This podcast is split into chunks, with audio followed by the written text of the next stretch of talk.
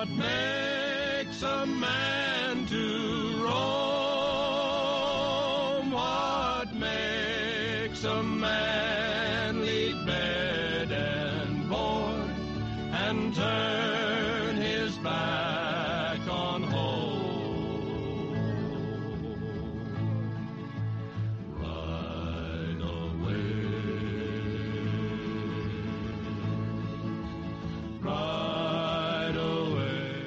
Vaya, el hijo pródigo.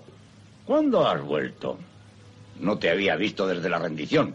Mejor dicho, no te vi en la rendición. No puedo creer en rendiciones. No, sigo conservando mi sable, reverendo. Y tampoco lo puedo convertir en arado. Son los indios los que le roban su ganado, los cadoes o los kiowa. El viejo Moss lo sabe, sí, señora. Cállate, Moss. Gracias. Hmm. Se están llevando mi ganado. Ethan, cuento contigo para que cuides de todo mientras estoy Tú no fuera. te marchas. Claro que se va. ¿Qué? ¿Lo ha jurado? ¿No lo has visto? Que deshaga el juramento. Yo iré en su lugar. Debo ir yo. Tengo una responsabilidad. Tú te quedas aquí, Aaron. Puede que sean ladrones. Pero puede también que este idiota no esté equivocado del todo y hayan sido comanches.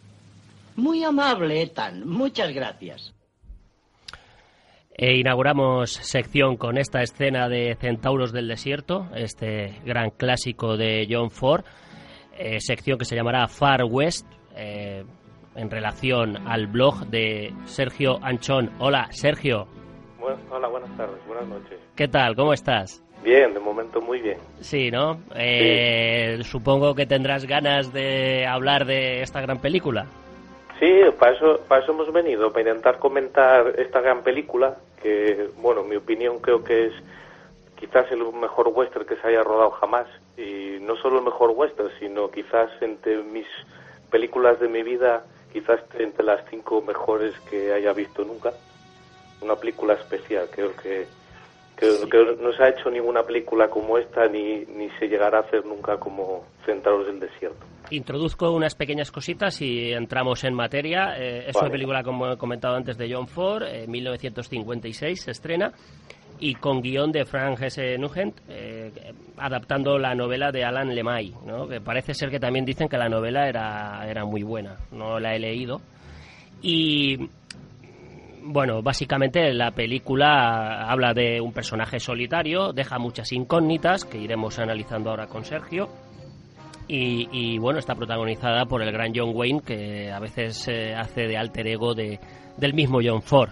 Eh, no sé si piensas lo mismo, Sergio. Sí, quizás sí, quizás John Wayne representaba lo que, pensa- lo que pensaba John Ford o quizá él mismo eh, ponía a John Wayne en ese papel que querría él mismo interpretar o, o actuar. Sí, sí, pues, probablemente sí. Eh, lo que está claro en el filme mm, es, eh, o sea, eh, se define todo en la primera escena y en la última. La Eh, última, correcto. como debe ser el cine, ¿no? Digamos, siempre los grandes técnicos del cine te dicen, la película eh, va a ir por el camino según la primera escena, ¿no? Pues en esta es demoledora, ¿no? Eh, Lo que pasa es que deja muchas incógnitas. Esas incógnitas, Sergio, ¿tú les podrías dar algún tipo de luz o...? Sí, bueno, yo, a ver, yo creo que es el cine de el- eh, esta película en concreto es una puerta que se abre, ¿no? Es como comienza En la primera película. escena, correcto. Y la y termina con una puerta que se cierra, ¿no? Que es un poco el, el tal. Yo creo que em, en el trasfondo de la historia, eh, en la primera escena que se ve a- que se ve eh, cómo comienza la película, eh, eh, yo creo que es un poco la, la odisea, la odisea de, de Ulises, ¿no? Sí. Un personaje que, que después de, de la guerra de Troya vuelve a casa, el héroe griego Ulises, y que tarda más de 10 años en, en regresar a su hogar, quizás, o quizás no, porque la novela de Ulises sí que lo deja claro, que porque estaba enamorado de, su, de la mujer de su hermano. Y en aquel momento Luis solo reconoce el perro al, al llegar. Y en esta escena, que es un poco la analogía con el personaje de Ethan, Ethan, después de la, de la guerra de, se- de secesión, tarda más de tres años en volver a su hogar.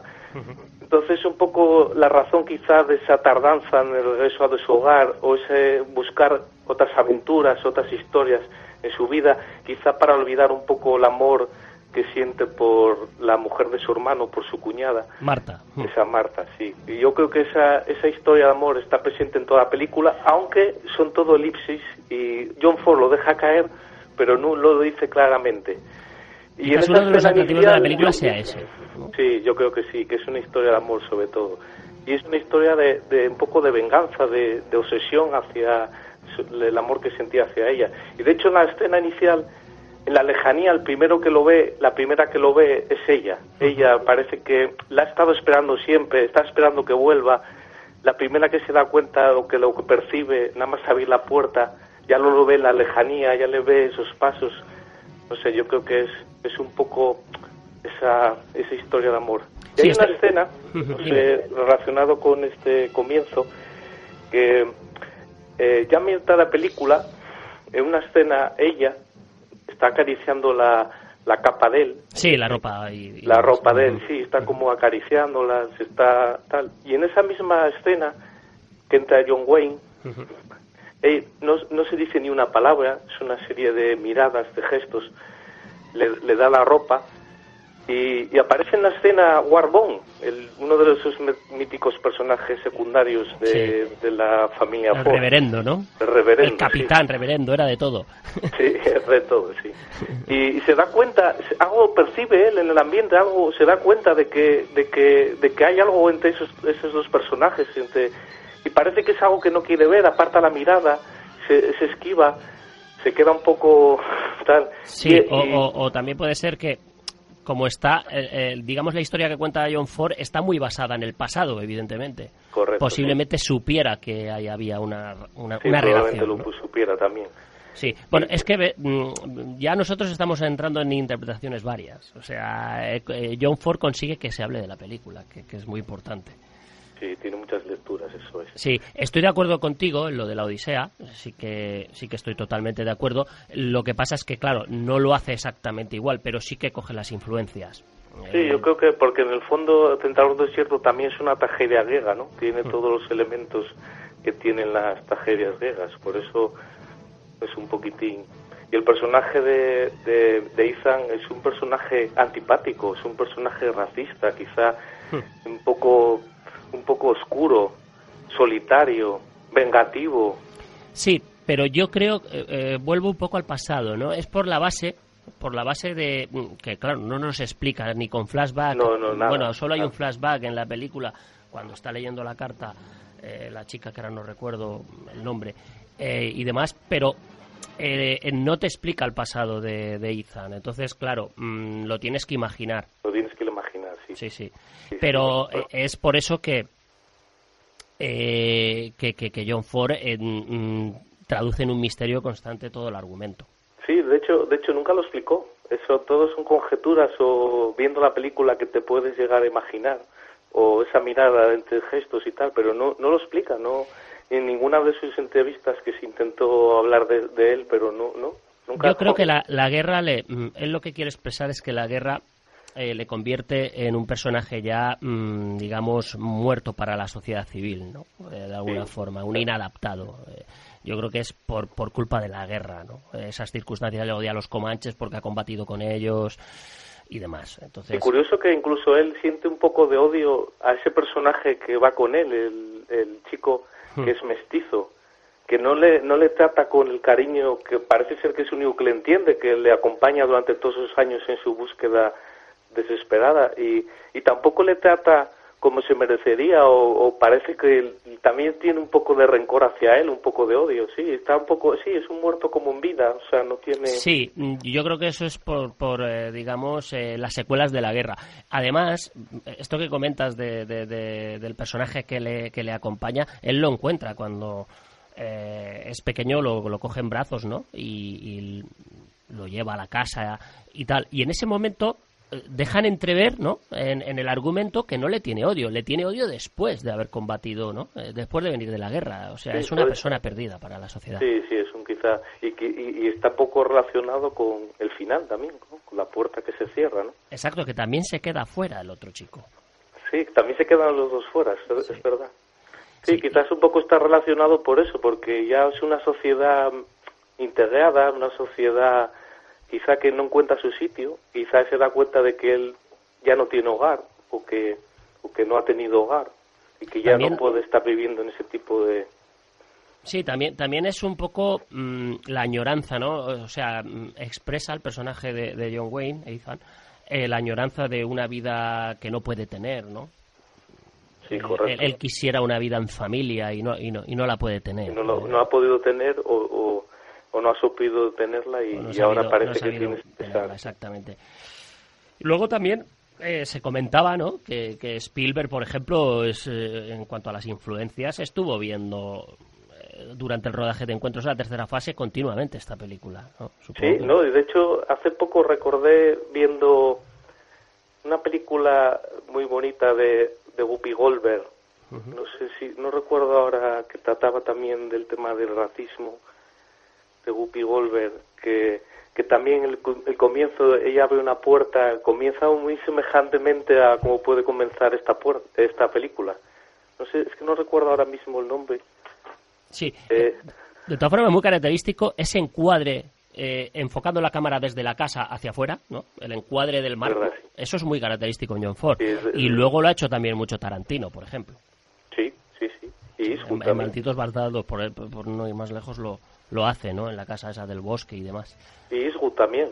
Sí, Eastwood, son, bueno, son, son personajes, sí, son directores que han sabido, bueno, copiar un poquitín o ese, ese estilo que tiene inigualable John Ford. Quizás sí, sí, perfecto.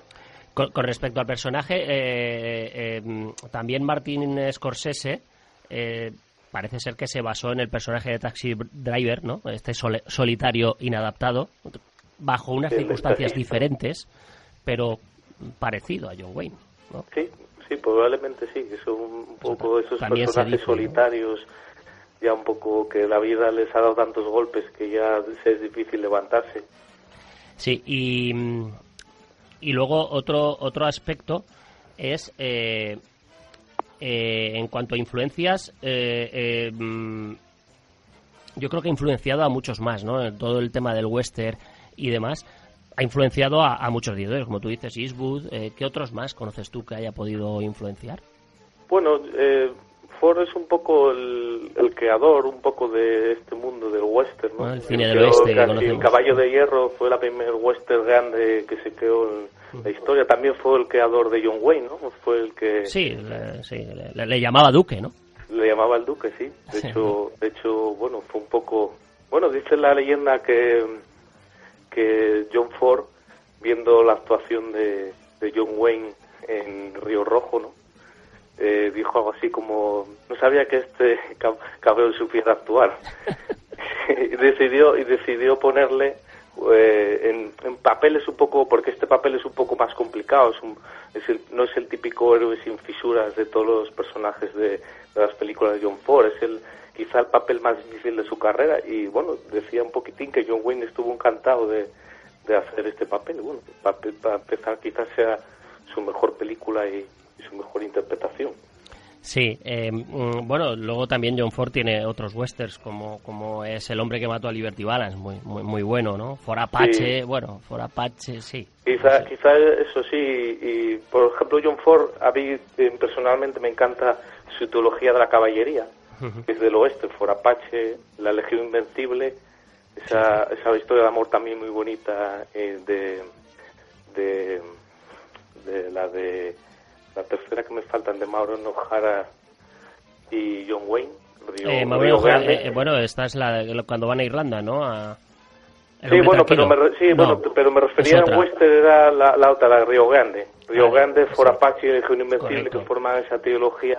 Bueno, que son cuatro, que la otra está ambientada en la, la guerra de, de secesión con aquel papel de médico que era Sí. Que era el alter ego de John Wayne en Misión de Audaces. Que Sí, bueno, correcto. que muchos lo consideran un western y otros no tanto por no ser justamente centrada a los épocos en la época después de la guerra civil, sino era un poquitín durante ella. Y es un poco los personajes así, sí, ese personaje de, de Wyatt Earp, y no olvidar aquel de también de Pasión de los Fuertes, ¿no? Sí, eh, bueno, principalmente eh, lo- los westerns hablan de la guerra de secesión americana y, y- y de lo fronterizo, ¿no? Eh, Y, de ahí, bueno, pues otros derivan en personajes y, bueno, meten otras cosas, ¿no? Pero básicamente hablan de eso, prácticamente Sí. todos. Sí, básicamente todos tienen esa temática inicial, los años posteriores a la guerra civil, ese, esa guerra que ha destrozado un poco el país, ese ferrocarril que le intenta unir, los Sí. colonos que intentan un poco, un poco de, bueno, de, de echar a los indios para poder meterse en sus tierras y bueno, sí, es un poquitín. De hecho, empieza la película con un cartel Texas 1868. sí, correcto, sí, Sí. es verdad, sí. Bueno, Bueno. pues Sergio, si quieres comentar algo más de, de Centauros del Desierto, ya tenemos que ir acabando. No sé si... Nada, Centauros del Desierto, yo creo que los que no la han visto eh, la deberían ver, y aunque solo sea por ese mítico y característico plano final, ¿no? Sí, Con la imagen de la puerta que se cierra, con la música también que, bueno, que es una de las características más también del cine Ford, ¿no? La música de, de Song of Pioneers, ¿no? Que suena detrás. Max cada- Steiner también, ¿no? En la banda sonora. Steiner, sí, sí. Nada, y eso, durante estas, bueno, dentro de cuando hablemos más de western, pues hablaremos que, que más pues, de John Ford, quizá algo de Howard Hawks, Sí, muy bueno también. Anthony Mann, Sí. pero bueno. Sí, iremos, eh, elegiremos otra película. Si ya la tienes pensada, puedes decirla y si no, pues ya, ya la. Bueno, yo creo que para continuar, pues quizás después de John Ford, eh, otra película emblemática que caracteriza un poco el western, quizás otro director que entendió perfectamente lo que era el género, Howard Hawks, Ujú. y ese Río Bravo, ¿no? Con Río John Bravo, sí, Wayne, sí. Pues y perfecto otra vez con mítico- John Wayne, ¿no? John Wayne y el mítico borracho Sí. Dean Martin. Pues nos vamos, Sergio, un placer y nos citamos dentro de unas semanas y hablamos de Río Bravo.